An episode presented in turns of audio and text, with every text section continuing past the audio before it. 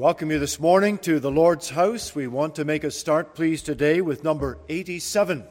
87, O come, O come, Emmanuel. Let's stand, please, as we worship the Lord.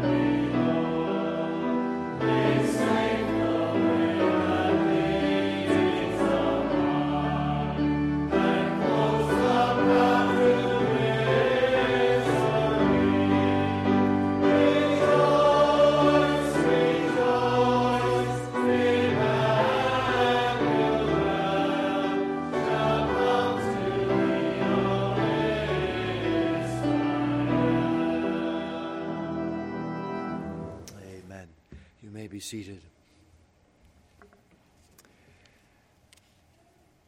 Well, what thanksgiving and rejoicing we can have today as the Lord has given us another opportunity to be in His house and to come to the place of prayer and praise and worship. And as we come to the house of God, we want to just be settled and ask for His blessing now upon our service. Let's bow, please, in prayer. Father, it is our, our great joy and blessing to be able to come here once more to the place of prayer and fellowship and worship into your holy place and house. And we are thankful, Lord, for the return of another Lord's Day and for the grace that has been given to us to be here in person. And Lord, we are thankful for your mercies that are new to us every single morning. Great is thy faithfulness unto us. Father, we rejoice that we have been brought to the light. We have been brought to the light of truth and of knowing who Jesus Christ, our Lord and Savior, is. And we're thankful for that day, Father, when the Holy Spirit opened our understanding and brought us to the place where we saw our own sin and we realize that there is only one remedy for that, and it is to look by faith to our blessed Lord Jesus. And so, Father, we rejoice today that we know in our hearts, it is well with our souls. Our sins have been forgiven. We have a home in heaven.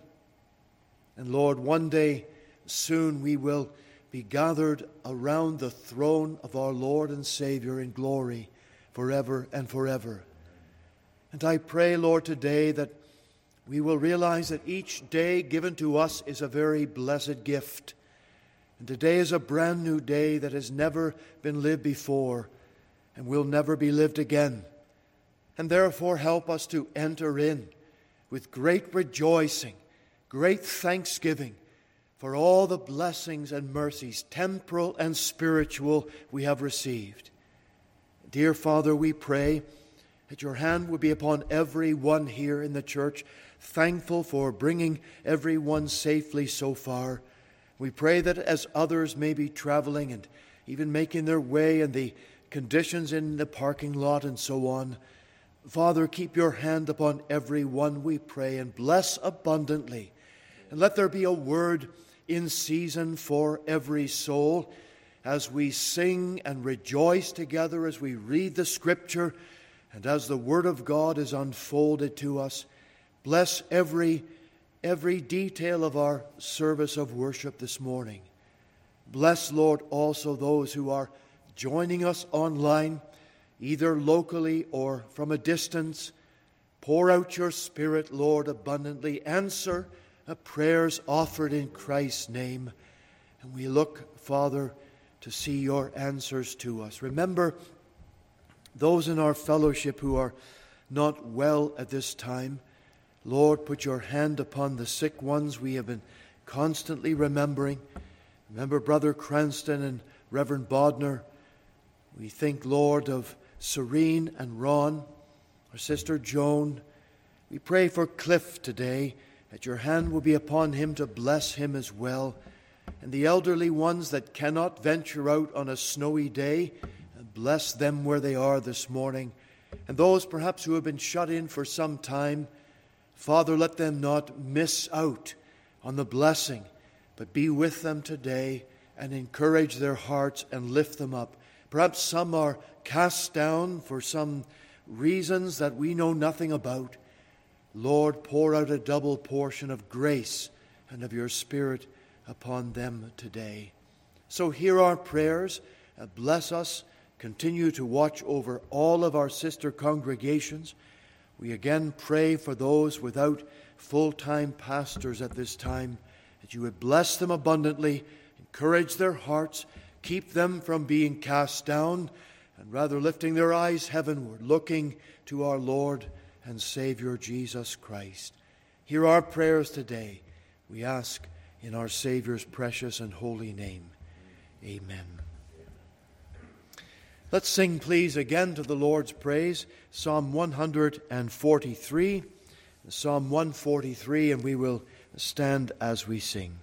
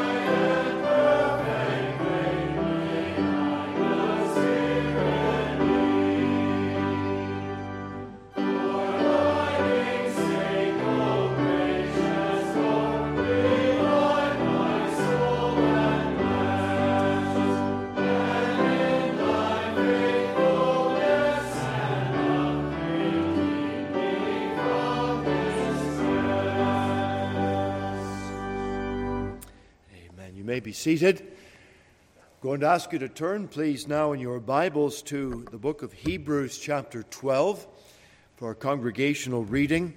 Book of Hebrews, chapter 12.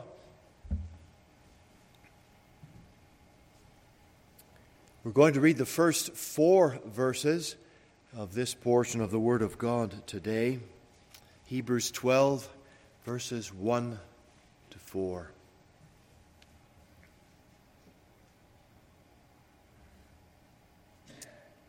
Wherefore, seeing we also are compassed about, surrounded with so great a cloud of witnesses, let us lay aside every weight and the sin which doth so easily beset us, and let us run with patience the race that is set before us, looking unto Jesus, the author and finisher of our faith, who for the joy that was set before him endured the cross, despising the shame, and is set down at the right hand of the throne of God. For consider him that endured such contradiction of sinners against himself, lest ye be wearied and faint in your minds. Ye have not yet resisted unto blood, striving against sin. These words that the Holy Spirit directed the apostle to write down, well, they follow in the context of chapter 11, the chapter of faith, the chapter where every believer is reminded of the Old Testament saint and how they were to encourage us along our Christian walk because of how they experienced the hand of God on them and the gift of faith given to them, going all the way back to the book of Genesis and how Abel is shown to us as being a man of faith. His eyes were to the invisible God. He was looking beyond what he could see with his own natural and physical eyes he was looking to that which had been revealed to him by the Spirit of God. And how the Old Testament saints were motivated on and looking toward the promise of the everlasting God and the Redeemer that was to come. And so we also now, by faith, are looking to the cross of Calvary, to the victory of our Lord Jesus Christ. And we're always encouraged by the Scriptures and by the words that are in front of us to keep our eyes fastened upon the Savior. O pilgrim bound for the heavenly land, never lose sight of Jesus. That is our hope, and that is what will keep us going in this present evil world and for all that is in front of us. And as we look to Christ and see how He suffered for us, how He endured such a contradiction of sinners against himself. And yet he persevered, and yet he got the victory, and he rose victoriously from the grave. And so we know today that because he lives, we shall live also. And that's the hope that we have as God's people this morning, and we can rejoice uh, greatly in that. Well, we're happy to see you all here today, and you have safely arrived, and ones and twos are yet filtering in, and uh, the roads are greasy and slippery out there, and uh, we are very thankful that you're here with us. I'm especially thankful that Brother Gallagher is here with his dear wife. They traveled down from Barrie this morning, and he told me he was thinking of calling me. And of course, with call display, if I had seen his name, I wouldn't have answered. No, no, I would have said, No, brother, you got to get here one way or another. If we have to send out the snowmobile to get you, you'll get here one way or another. We're happy that they're with us this morning today. Also, very pleased to welcome Shirley with us today, a friend of David and Rose. And we're very happy, Shirley, that you're with us in the congregation this morning. And some other folks, if I don't have your name, or if you're viewing our service online today, you are very, very welcome and we trust the Lord will bless you. Hyacinth and Clifton are not here this morning, and uh, Clifton is not just feeling too well today, and so we want to remember our brother in the Lord, that God's hand would be upon him. And of course, there are others who are just shut in and not able to be with us and under, well, just finding it difficult to navigate through these days and these times. And we pray God's hand would be upon them. Thank you all for your prayers uh, for me during the classes. Uh, we've been lecturing this last two weeks now for Geneva Reformed Seminary, the uh, theological students. We have known the Lord's presence in our classes. We have known the help of the Holy Spirit, and uh, that's certainly a great encouragement to me, to the students, I hope, and um, pray that God would continue. We have one final week to go, and then they'll be doing their examination this coming Friday in the will of the Lord.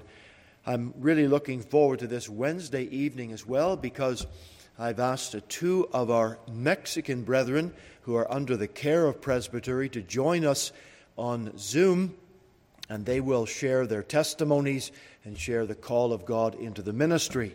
And I think that will be a blessing for you to hear that and also to let them know that we are remembering them before the Lord. And of course, when we're thinking about Mexico, we want to remember our Christmas card appeal. You'll see the card on the stand in the foyer, and each year we uh, ask that people, instead of sending cards one to another in the congregation, that we would just have one large Christmas card. Make sure that you sign your name to that card. What we do is that you would make an extra donation toward the work in Cordoba.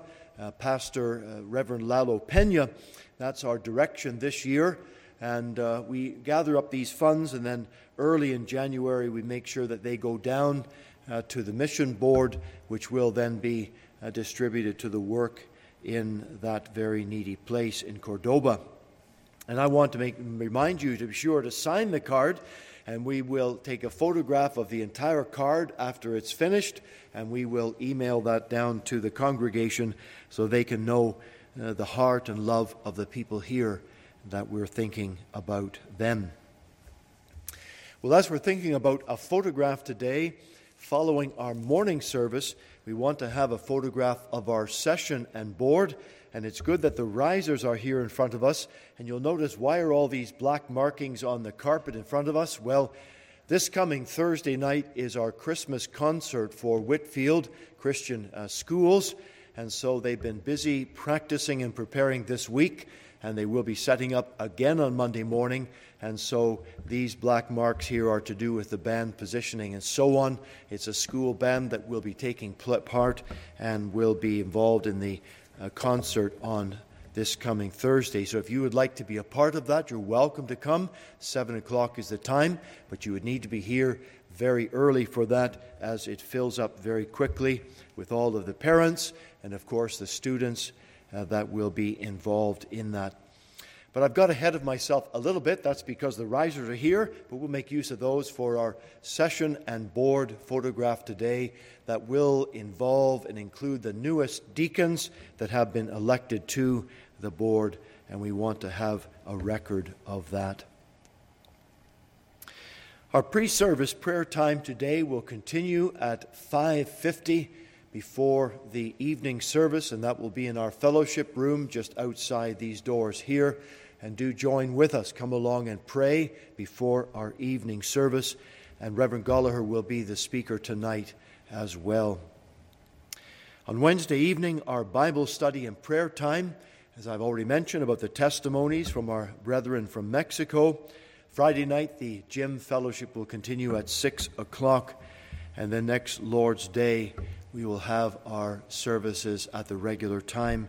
Our sunday school at 9.55 morning service at 11 and then the evening service at 6.30 a couple of weeks ago we had the visit in our prayer meeting of the representative from the pregnancy care center mrs linda bartsey. We enjoyed the presentation and the work that this organization is doing uh, to assist uh, people and families. And if you would like to be a volunteer, some folks were interested in that. If you would like to be a volunteer, we're organizing that from within our own congregation. and then you'll be able to uh, get in touch with the uh, coordinator, will be get, get in touch with the Pregnancy Care Center, and then you'll be able to be directed what to do. So I'd like, if you would be interested in doing that, that you would speak to the clerk of our uh, session, Mr. James Fraser, and uh, send him an email, or if you want to send it through to the office at torontofpc.ca, and we'll make sure that those emails are directed to the clerk. And that's how we're going to start. If you would like to volunteer, we will go through that process and, uh, and then get something organized down that road. A couple of advanced things for us. Uh, today is the final day for including any changes in our phone directory for 2023. And uh, we're just gathering little bits and pieces. And if you have any changes that you want to make, please uh, let us know by the, today sometime, and we'll make sure those changes are entered in for the new book. We are also preparing a new daily Bible reading calendar for 2023. Uh, that is uh, being printed uh, very soon, and so we want to encourage you to keep that in mind for your own Bible reading for the new year. As we come down to the end of the calendar year, it's always important to think about our tithes and our offerings for the work of God here. And it's important to be sure that we don't end the year in not having paid up to the Lord in donations and tithes as all the blessings He has given to us. We want to be sure that we are not falling short in any way either. So we leave that with you before God. Also, an advance an announcement going into the new year, and that is to do with our week of prayer in January, our congregational week of prayer. That will be running from January the 23rd to the 27th, Monday to Friday. And this is always a great start to the new year, and it's a blessing for the people of God to gather as often as we can in prayer. On the Wednesday night, we're hoping to have a baptismal service. And this is a good time now for every, everyone who knows the Lord. But if you've not been baptized yet, well, here's an opportunity for you to come forward and be sure that you follow God in faithfully obeying Him in that way. This is a good word for the young people in the congregation. If you've been saved and you're now at the point of being a young adult and you have understanding of what it means to follow Christ, well, we want to encourage you to think very carefully. And you speak to me, and we'll be sure to uh, put your name on the list and set up a time where we can chat and have an interview about that. So, those are important things we want to think about today.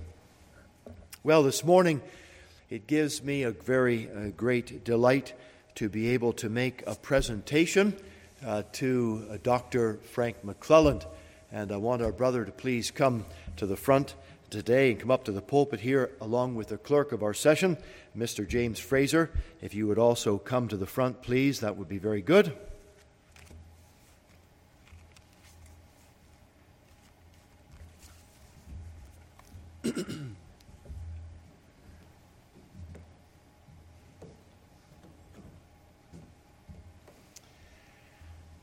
The scripture tells us that it is a good thing to give honor where honor is due. And the ministry that we have, that God has given to us, both the ministry of this church here, of which Dr. McClelland was the founding pastor, going back to the year 1976, when the church started here and it is a tremendous blessing that we think about how God has done a great thing for us here in the house of the Lord and how He has moved in a mighty way. The ministry that the Lord has also put under our care is the ministry of Whitefield Christian Schools. Whitefield Christian Schools started in 1989, and it was a long time in planning 10 years before the school started, it was in the heart of people in the congregation and certainly motivated by Dr. McClelland, because there was a burden for the teaching and training of young people. And when that school began, it was under the vision of our dear brother. And as the school has grown to a large degree from those first days of having only 16 pupils, well, now over 260 young people are being trained every day. And our school goes from junior kindergarten all the way to grade 12. And we have the benefit and blessing now of seeing those who have gone through our school, who themselves have become married, have had children, and they're now sending their children to the school. And uh, several graduates have come back and are also teaching or have been teaching in our school. It is the largest ministry that our congregation has and is involved in. And we often encourage you to remember in prayer the work of Whitefield every single day because it is a vital work that we are involved in. And so, as we want this day to take a moment and to acknowledge the work that Dr. McClelland has had from the earliest days of that vision under God and how the Holy Spirit directed him and blessed him. And of course, as he was the uh, pastor of this congregation and carrying the weight of this burden in ministry, and then carrying that forward into the school ministry, it was a tremendous workload and a tremendous weight and burden. And yet the Lord was in it all. And the Lord was the blessing and direction behind that. And Dr. McClelland has served as the administrator of our school. He then served as the, the president of our school. But now he is just not at the point where he can be as intricately involved in the ministry as he once was. And so, not long ago, he said, It's time for me to retire from being the president of the school. And so, the session and board decided that it would be a very notable and an important memory uh, as we are, as he is retiring from being the president of Whitefield, we're going to retire that title altogether.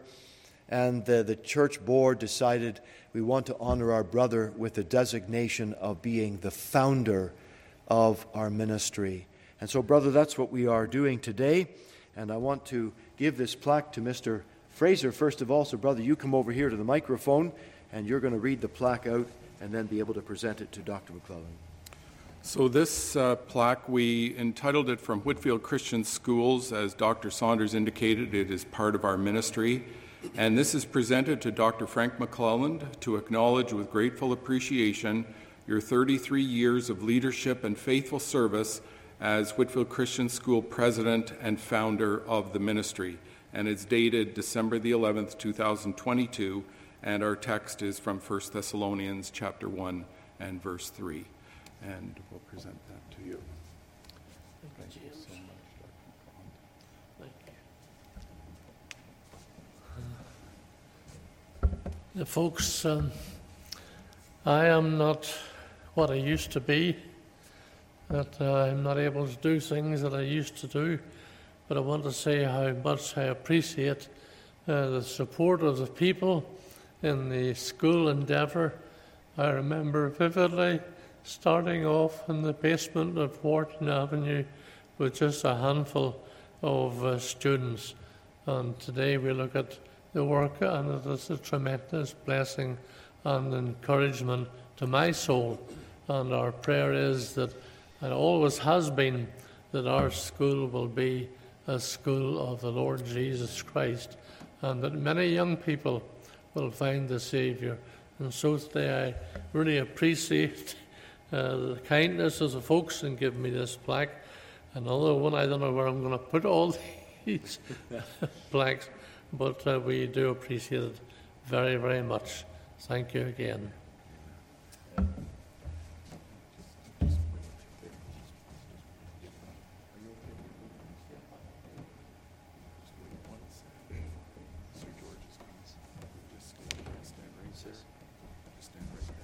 Stay in the middle here. Sorry, folks, the pastor doesn't know what's going on here. So um, eh, rest assured, everything's going to be okay, brother. Okay? Everything's okay. okay. All right. Now I'll stick to my notes. um, a few weeks ago, Jonathan McAnally was appointed uh, by the session to the position of the administrator of Whitefield Christian Schools. And we are very grateful uh, to the Lord for Jonathan accepting this role as a liaison between the school and the church board. But that obviously uh, created a situation. As a result, our pastor has had uh, to uh, hand over this role for him to be able, for Jonathan to assume this. And so we like to recognize um, our brother at this stage uh, of his involvement in the school. Uh, it has been 22 years ago that uh, it was the turn of the new millennium, to the year 2000, that uh, our brother assumed the role of the administrator of the school. And I just wanted um, to uh, just give you a little bit of history for those of you that are fairly new to our church, uh, just a brief history. Um, uh, he uh, has served in various capacities uh, prior to, to the year 2000. Uh, he was not. He was. He had his training wheels on. Had had various titles and responsibilities in teaching and in, in direction of the young people, especially in the high school. And so uh, he graduated from the Theological Hall in the year of 1991, just when we were starting all the activity here and, and, and purchasing the building and, and land and the building of the new school. So those were busy years. And so uh, he had the training wheels were on for a few years, and then uh, finally he was thrust into the responsibilities of the administrator in the, in the year 2000. And I just wanted to mention a few things. Uh, this role uh, uh, changed even in, in those 22 years uh, to where that he assumed the a role after the retirement of our first principal, uh, Dr. Slade, in 2009. I assumed not only the administrator role but also the principal role because this was a transition time, and um, so there was a heavy workload, and also at the retirement of our uh, Dr. McClelland, and in 2008, he became the senior pastor of this church. So the uh, responsibilities were immense, and so we uh, note those years where he had a huge responsibility. And then, when um, in 2017, um, with uh, Lee Starrett retiring from the school and the church, he uh, also took back some of the principal roles in the transition to the next one. And uh, so we want to recognize, brother, all your uh, work. Solomon reminds us, uh, and to all of us, to everything there is a season and a time to every purpose under the heaven. This church has known uh, many transitions in the past. We're going through them right now. I know I experienced it last year and there is more to come. And uh, this is the lot of us uh, uh, finite creatures, but uh, we are so happy that we're able to recognize the labors of a brother in, in, in his uh, uh, immense contribution to the school. He's been faithful, a faithful servant. And his, he has faced the challenge tirelessly and kept a steady hand on the day to day operations of the school. And through many changes of teaching staff and students, Larry has been consistent in upholding the Christian testimony of this very vital ministry and upholding the vision that brought the school into existence, as you just have heard in 1989. James.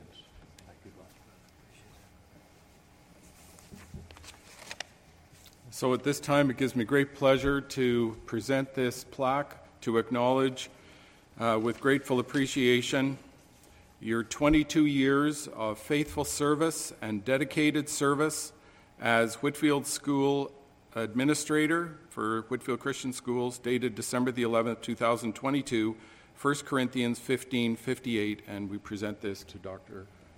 Larry Saunders.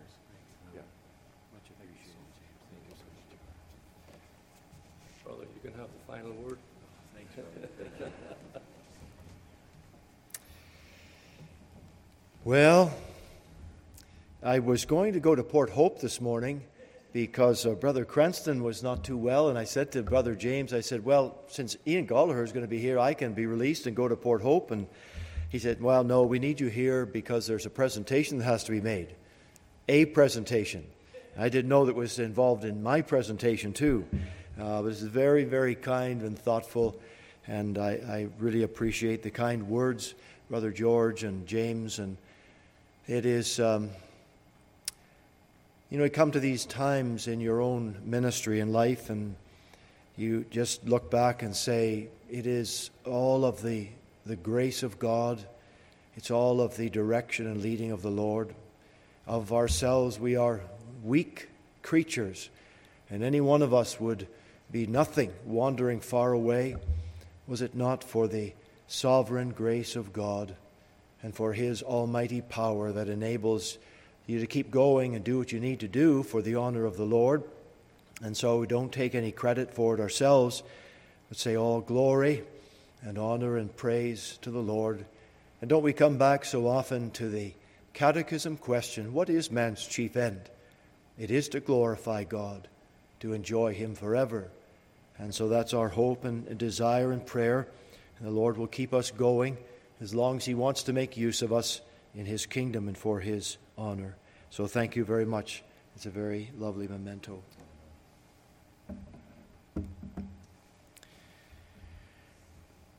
Let's sing, please, number 312. And we will stand, turn your eyes upon Jesus, look full in his wonderful face, and the things of earth will grow strangely dim in the light of his glory and grace.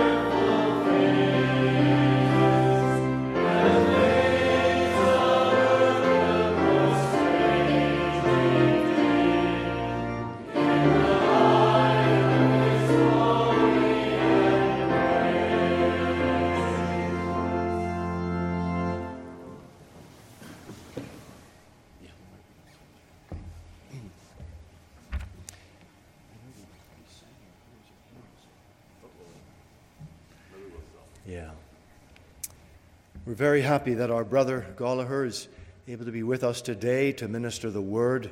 We always enjoy our brother's preaching and his fellowship in the gospel, and we rejoice for the long years we have been able to know him, and we're happy that he's only living a short distance away from us now, and appreciate his willingness to come and fill in during the heavy workload of the seminary lectures this week. For him to step in, it's been much appreciated, and it's of the Lord. The Lord makes no mistakes, and we're always thankful that uh, brother can share the word here with us, and also very happy that his wife Beulah is with us in the congregation today, uh, joining him, and we're happy about that. So, brother, may the Lord bless you as you bring the word to us today. Thank you very much for the welcome here to the pulpit this morning. As please turn with you uh, me in your Bible to Luke chapter two. Luke chapter two. When I rolled out of bed this morning and looked out and saw the white stuff, the wimpy side of me said, Call Larry. But the manly side of me said, Oh no, he'll call me a wimp. And then I got over that, and then I got out to clear the driveway, just a couple of inches. And the wimpy side of me said, Call Larry. And then the manly side said, No, don't, he'll call you a. And you know Dr. Saunders, he doesn't say no very easily or take no very easily. And so here we are in the grace of God. The roads were fine, travel was good, and it's great to be here to be a part of this service.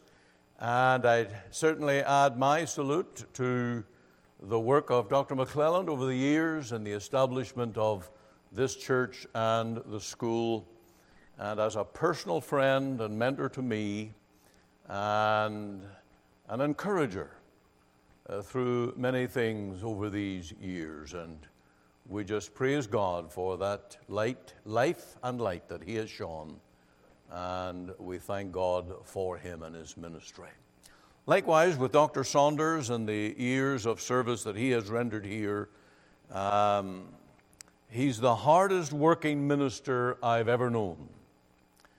Early mornings due to the school schedule, late nights due to church schedule, and of course, it is unending the responsibilities. And we're just thankful that the Lord has given this man the strength and the shoulders to bear the load.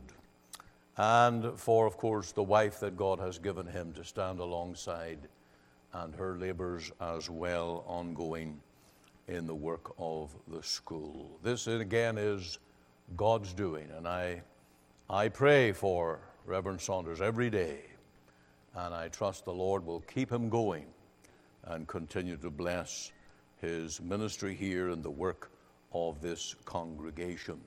Those that are joining in online, I trust that you will stay with us for the message and that the Lord will speak to every heart as we open God's Word and as we turn to our message this morning. Luke 2 and verse 15 is our Bible reading. And uh, Luke 2, sorry, verse 25 will commence our reading. And behold, there was a man in Jerusalem whose name was Simeon. And the same man was just and devout, waiting for the consolation of Israel, and the Holy Ghost was upon him. And it was revealed unto him by the Holy Ghost that he should not see death before he had seen the Lord's Christ.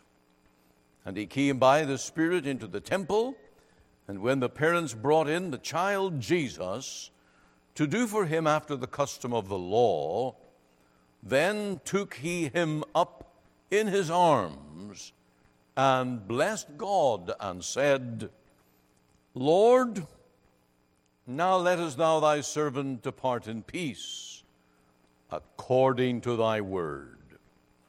For mine eyes have seen thy salvation, which thou hast prepared before the face of all people, a light to lighten the Gentiles and the glory of thy people Israel.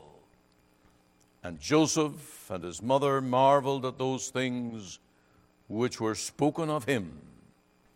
And Simeon blessed them and said unto Mary his mother, Behold, this child is set for the fall and rising again of many in Israel, and for a sign which shall be spoken against. Yea, a sword shall pierce through thine own soul also, that the thoughts of many hearts may be revealed. Let's unite in prayer. Father, we thank thee for this record of this man, Simeon. We thank thee, O God, for the example, the steadfastness of a man in the service of God until that day when he saw Christ. Thank you, Lord, for giving us men to serve in thy church, to hold up the banner of the gospel for the cause of the Lord Jesus. We ask today that thou wilt bless thy church, our whole denomination, and the church worldwide with men that will be willing to stand for Christ. We pray that you'll bless this congregation. We rejoice in the foundation that has been led.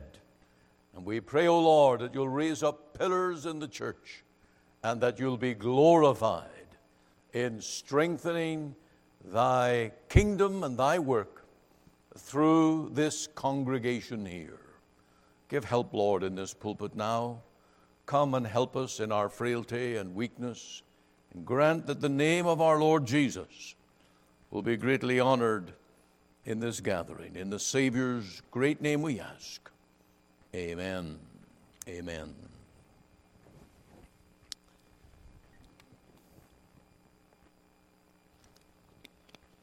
In these verses, we have a little window into the happiest day in Simeon's life on earth as he served in the temple there in the city of Jerusalem. For many days, and probably for years, day after day, he labored in the temple doing the work of sacrificing as a priest. Two things kept him faithful one you'll notice in verse 25 where it says, The Holy Ghost was upon him. Here's a man who was not laboring in his own strength. He was not motivated by his own heart, but the Holy Ghost was working in him mightily. I've always enjoyed John Bunyan's picture of the man who was being attacked by the devil. And John Bunyan drew the scene of a fire raging, and there were men throwing buckets of water upon the fire on one side of the hedgerow. Why did the fire not go out? Because on the other side of the hedgerow there was a man pouring on buckets of oil. And that's what keeps God's servants laboring faithfully even in the heat of the battle and against all the odds. It is the Spirit of God that pours in the oil and keeps the fire of faith burning in us. The second reason that Simeon labored faithfully is that God gave him a word. A word that he would not die until he saw Christ in the flesh. You'll read that in verse 26. It was revealed unto him by the Holy Ghost that he should not see death before he had seen the Lord's Christ. And so it was with this strong personal conviction and faith that he labored. And it paid off because there came a day when in through the doors of that temple came Mary with a babe in arms and Joseph. It was probably the 40th day from his birth. It was a, a purification ceremony. And there was Simeon receiving this child into his arms. Now, Luke, in his record of this event, is very careful that on that day, when Simeon came to work when he came to the temple to conduct his ministry, it says that he came by the Spirit into the temple. I trust that you came to church today by the Spirit. It quickens your mind, He quickens your heart, He stirs up your faith. You are alert to the ministry of God. Now, as the Lord had Spirit had revealed to him that he would see the Savior, the Messiah, the hope of the world, this was Simeon's finest hour, and his eyes were fastened upon the Lord Jesus, the Son of God. We're told that he took that child into his own arms, he held him, he gazed upon the child with tremendous delight and with tremendous affection. If any man ever had the spiritual heartburn, it was Simeon right there that day when his eyes fell upon the beautiful child, the Lord Jesus. Now, reading this account, you will discover that this was momentous because the scripture reads for us here, and if you look at the verse 29, and I want you to get this. And it's just a little word, but it makes all the difference. You'll notice with child in arms, he blessed God and said, Lord, now. And remember, I think I preached it here before. We looked at the clock.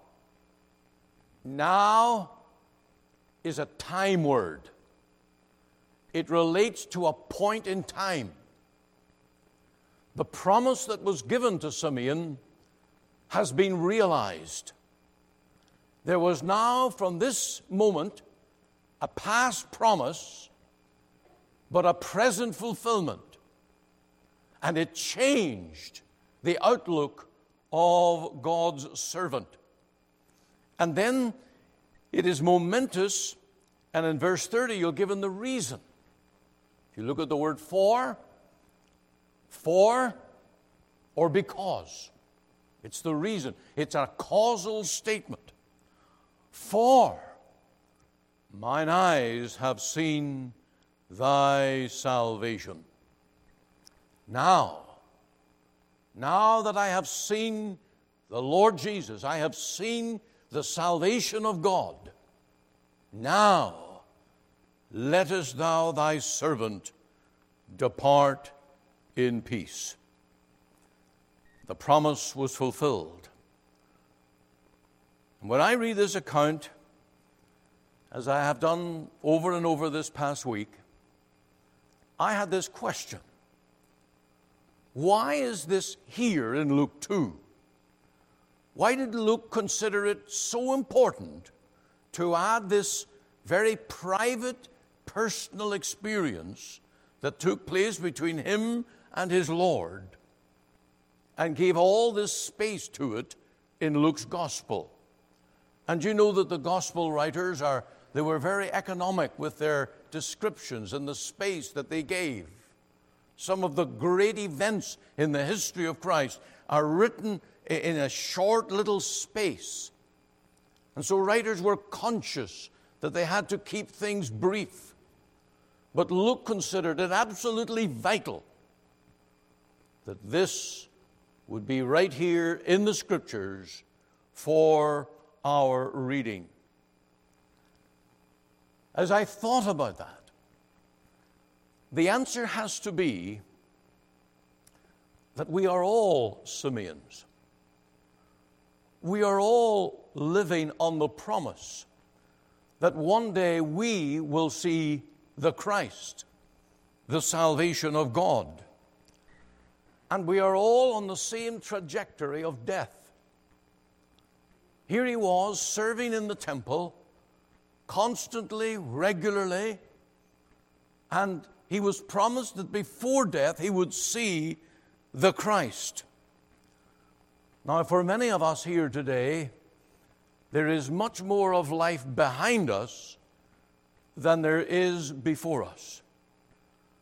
And we are getting closer and closer to the hour when we will leave this world and go out into eternity.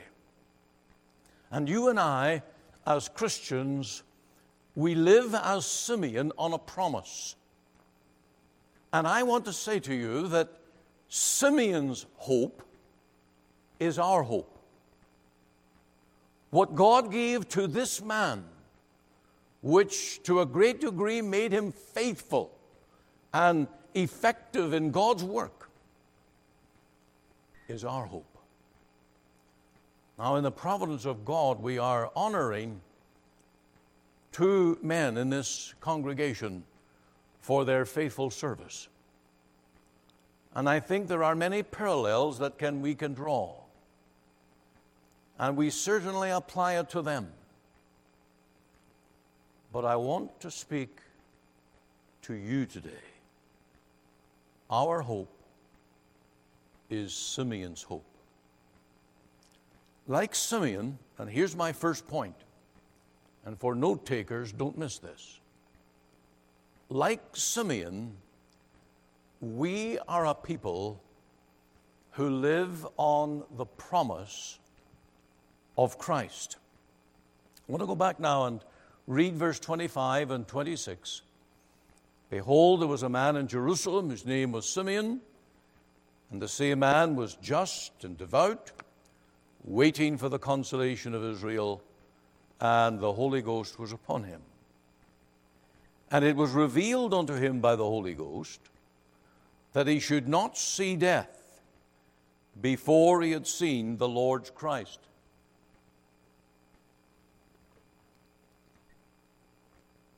It was on the basis of that promise that Simeon labored. And I want you to notice that this was prophetical to Simeon.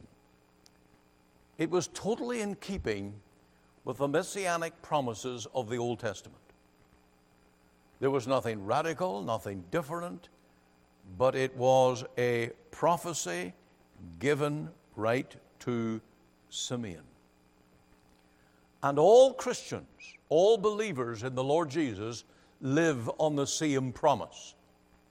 What you believe today is the same as what I believe when it comes to the core of the gospel.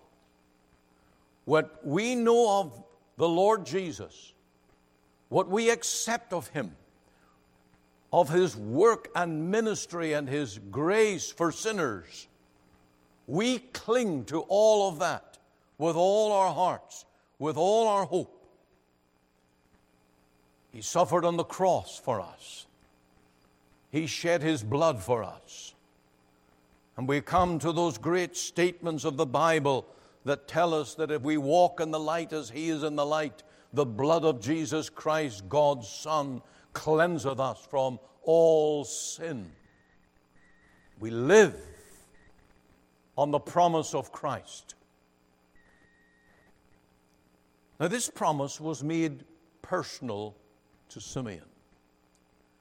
While it is true of all who know the Lord. When the God spoke, he spoke to Simeon. Even before Mary and Joseph appeared with that babe in arms, the Holy Spirit had revealed to Simeon that he would see the Christ. This was the personal witness of the Spirit of God to him. It was special to him in the work of the ministry. And the Holy Spirit ministers to each one of us just as personally as he did to Simeon. There was a time when we were strangers to grace and to God. When you and I were on the walk, broad road of the world, we were lost and hopeless. But God spoke a word. And that word of the effectual call of the gospel, we heard it. and we were brought to faith in the Lord Jesus. Now you'll notice in verse 29 that Simeon lived on that word. Lord, now lettest thou thy servant depart in peace according to thy word.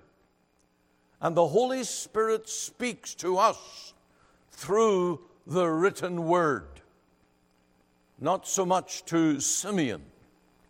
Simeon would have had the 39 books of the Old Testament. Simeon would have had the written word of God. But it's quite possible that the Holy Spirit spoke to him in some manner, but it was a word. It was not signs and dreams and visions, it was a word. There were words involved. And our faith is made personal to us as we come to the written word. There's a relationship between you, your faith, and the Bible. This Bible is more than just cover and pages and ink. It's the God breathed Word. And blessed are those times when you open the book and you read those very passages, and it's not just history, it's God witnessing, bearing witness by His Spirit in your soul. And you can feed on that word. You can live on that word. You can stand on that word. And you can pray on that word. And it opens up to you a world of relationship with the living God. Simeon had that. Another thing, this promise of one day seeing Christ was empowering to Simeon. It carried him along in life's work. The divine assurance that he would not see death until he saw the Christ, it fueled his faith. And there was a fire of faith burning in his soul. There was an inner energy empowering this man to keep on believing and keep on serving and hoping on that promise that he would see the Christ child. And what a stirring that was of his heart. It was not the code of the Levites that kept him serving, it was not legal protocols, rules, and laws and regulations that made Simeon tick. It was his faith and the empowering of the Spirit in his own soul. God calls every Christian to endure difficult, hard things. Sometimes it is the loneliness. Sometimes it is the reproach of the world. Sometimes it is the dogged busyness of Christian service. And sometimes we grow weary in it.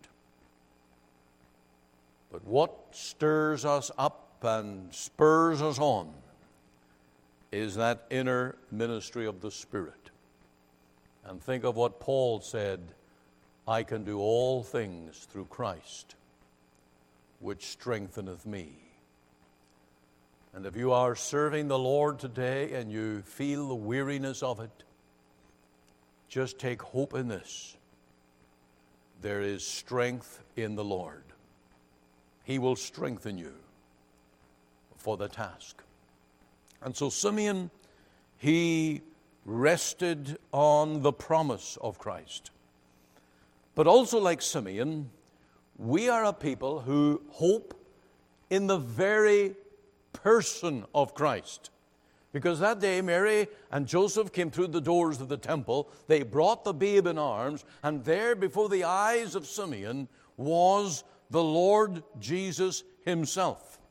Verse 27 says, When he, the parents brought in the Lord Jesus, and nothing else would do. What if they had left him home that day? Bring your children to church, by the way. What if Mary and Joseph were there? It wouldn't have done. Simeon's faith was not in Mary, but in the Lord Jesus. And this was the moment when Simeon's faith, living on a promise, was turned to sight. There was to be no more waiting, no more living on a bare promise. There was no more pressing himself into this daily routine of service with an unseen hope. That day, when Mary and Joseph came to the temple with the Lord in her arms, to Simeon, hope became reality. And that is our Christian hope too. For Christ is made real to us. We have now, beyond Simeon, all of the New Testament. Not only 27 books in written form, but the history, the truths, the facts, the events, the victories, the triumphs of our Lord Himself at the cross, of the empty tomb, of the first century of Christian evangelism, the world that was turned upside down by this gospel. And later now, where our Lord Jesus said, This gospel shall go into all the world. We live to see that. And so the things that our Lord Jesus were promised in Him are to a great degree fulfilled already. And we know that Christ is come. He lives. And as a born again Christian, I know He lives, for He lives within my heart. Now, Simeon held this babe in arms. He took him up in his own arms. Look at that in verse 28. Then took he him up in his arms. Jesus, the child, the baby, in the flesh. This was now the ultimate reality a child in human flesh with a real body. And he felt that body. He felt the weight of the child. He felt the warmth of the child. He felt the very amazement of holding this newborn in his arms. Now, we would do that with a child too if we were presented a family member had a newborn. Every woman in particular is not happy just to see the child and gaze and comment, let me hold him. All the joy of it, all the reality of it, and to stroke and feel the smoothness of the skin. And families, of course, will coo and ah, and they gush with endearing remarks of this newborn child. And think of the rush of devotion that filled Simeon's heart as he held the child. The joy had to be greater than a mother's love and a mother's joy as she would hold her newborn. Simeon's faith now was fueled to a peak and a height that was never experienced before, and the Spirit of God was upon him, and there must have washed over his soul waves of love waves of love. This was indeed his finest hour. Now, this happens to us too with our faith in the Lord because we are called to admire him. We're to look unto Jesus, the author and finisher of our faith. But I also take note of Peter's statement 1 Peter 1 8. I'd like you to turn to it. It's so important. 1 Peter chapter 1, verse 8. Now, this is Peter writing to Christians, believers in the Lord Jesus.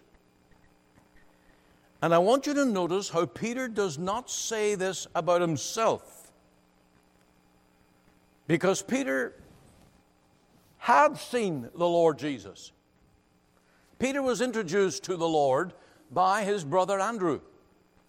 That was how he was brought to Christ. Peter saw the Lord on the Mount Transfiguration, and all the glory of his uh, uh, uh, effulgence beamed through his flesh. Peter saw the Lord when he was risen from the tomb. What a wonderful interview Peter had with the Lord on that morning. Peter saw the living Christ. But those to whom he wrote did not. And he says to them here in 1 Peter 1 8, Whom having not seen, ye love. That's the miracle of the new birth. You cannot say that to all men, only to a born again Christian. And of course, Peter was writing to believers, those who were in Christ and knew Christ. And he says to them, Have Having not seen, you, you were never there. Perhaps some of them were never even born. You weren't there to see Christ either before his resurrection nor afterwards. You're going on the witness of the gospel. You're going on the Word of God. You're going on the great testimony of others. I have seen Christ. You have not. But how wonderful that ye love him, in whom, though now ye see him not, yet believing, ye rejoice with joy unspeakable and full of glory what Simeon enjoyed as he held that Christ babe in his arms, we can experience. Christians enjoy an amazing affection, affinity, and fellowship with the living Lord Jesus. He is our everything. He is the total sum of all our love and all our delight. Now, it was the Lord Jesus who said, That is a greater thing for those who have not seen him and yet love him than those who have seen him and love him. You remember Thomas? And he said, My Lord, my God. Jesus saith unto him, Thomas, because thou hast seen me, thou hast believed. Blessed are they that have not seen and yet have believed. Blessed being happy. And so there is a joy, there's a thrill, there's a heartburn, there's a delight, there's a rush of grace in our souls by faith. By this living, inner living of the Spirit, yes, we can say, Jesus lives in my heart. And those to whom Peter was writing, by the way, they were going through fiery trials. They were suffering for Christ. Why? The love was burning in their hearts by the Holy Spirit. And that's what will make you a man, woman, young person to go through with God. Do you love the Lord Jesus? That's the test. Do you love Him supremely? Do you love Him more than the world? Do you love Him more than popularity? Are you willing to give up the world because you love the Lord Jesus so deeply? Move to verse 28 back in Luke 2 again, and you'll notice something that Simeon worshiped the Father through the Son. Then took he him up in his arms and you'll notice the first thing that he did, the first expression that he made with that child in his arms, and blessed God. Blessed there simply means thanked God. He offered his worship to the Father. This was God's gift. God so loved the world that he gave his only begotten Son. And as Simeon lifted up the physical body of that little child to admire him, so the Lord Jesus lifted up to the Father his praise.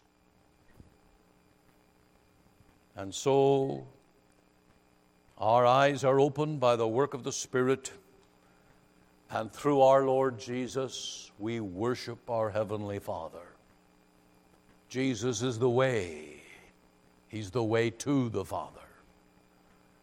And we have now reconciliation with God and peace with God. And we see our all in all in our Lord Jesus. He satisfies us. We can say now, once, once I was a stranger, but now, because Mine eyes have seen thy salvation. I move thirdly now to our very last point, and note takers take this heading. Like Simeon, we are a people who experience the power of Christ. So you've had the promise, the person, and now the power. Verse 29 What was this experience? How did it play out in Simeon's heart and life. Verse 29 says, Lord, now lettest thou thy servant depart in peace. Believers experience through beholding the Lord Jesus peace. That's the gospel. Therefore, being justified by faith, we have peace with God.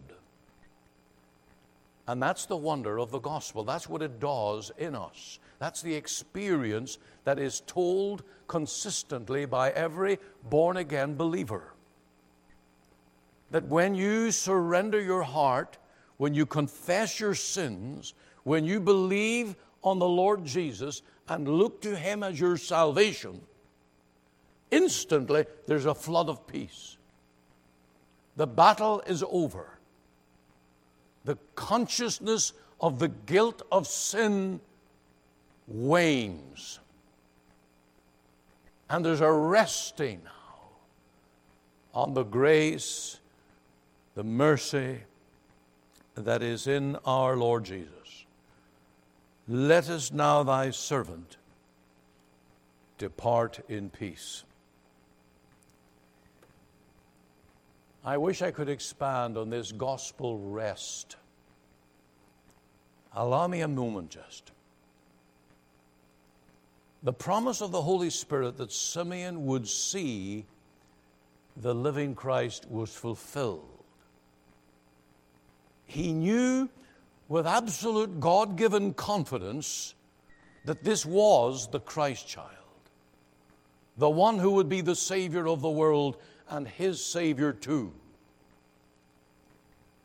And the Lord Jesus was made real to him as that Savior. He was in the Spirit, in the temple, as he ministered, and the Holy Ghost was upon him. And when his eyes fell on that child, he knew this is he. This is the one. This is it. And that is a likewise momentous moment for every sinner that comes to Christ. When you are born of the Spirit and your eyes are opened by grace to the gospel, you get it. You lay hold of it. And you rest in it with all your heart. And that is the work of the Holy Spirit within. It's the ministry of the Holy Spirit. And I say Simeon's hope is our hope. Because just as was confirmed to Simeon there on that day, this is the Christ. That's what happens in our conversion. In Matthew 11 25, Jesus answered and said, as he prayed to the Father, I thank thee, O Father, Lord of heaven and earth, because thou hast hid these things from the wise and prudent, and hast revealed them unto babes. This now is the mystery of regeneration, the opening of our eyes to Christ. And verse 26 Even so, Father, for so it seemed good in thy sight. All things are delivered unto me of my Father, and no man knoweth the Son but the Father, neither knoweth any man the Father save the Son, and he to whomsoever the Son will reveal him. And then it goes on to talk about take my yoke upon you, for my yoke is easy and my burden is light, and find rest for your souls. And this is the sovereign, miraculous work of the Holy Spirit to bring us to resting in the Lord Jesus. That's the experience. That's how it plays out in the individual life. Also, in verse 32 of Luke 2, believers experience the light of Christ in their souls. It says, A light to lighten the Gentiles, and the glory of thy people Israel. Now, Christians are not inspired. We don't claim inspiration. We don't write scripture.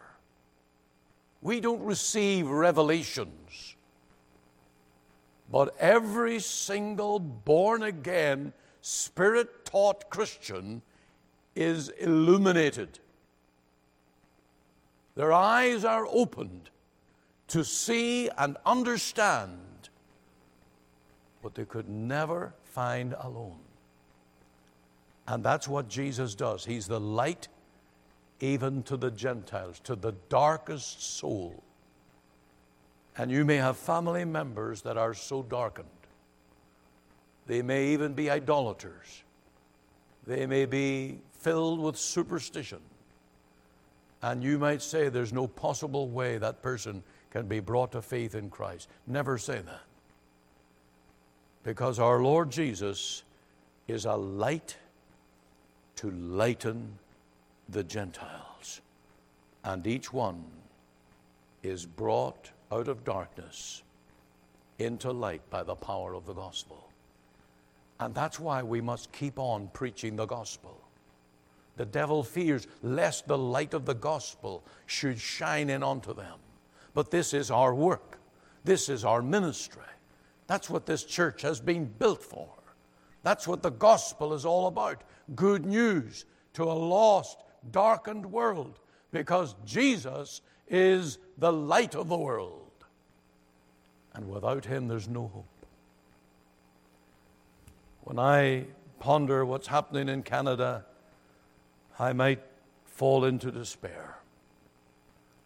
I see the immorality, I see the laws that are crafted, that are made to open up and fling open the vilest of sins, and a youth that is growing up imbibing such wicked philosophies.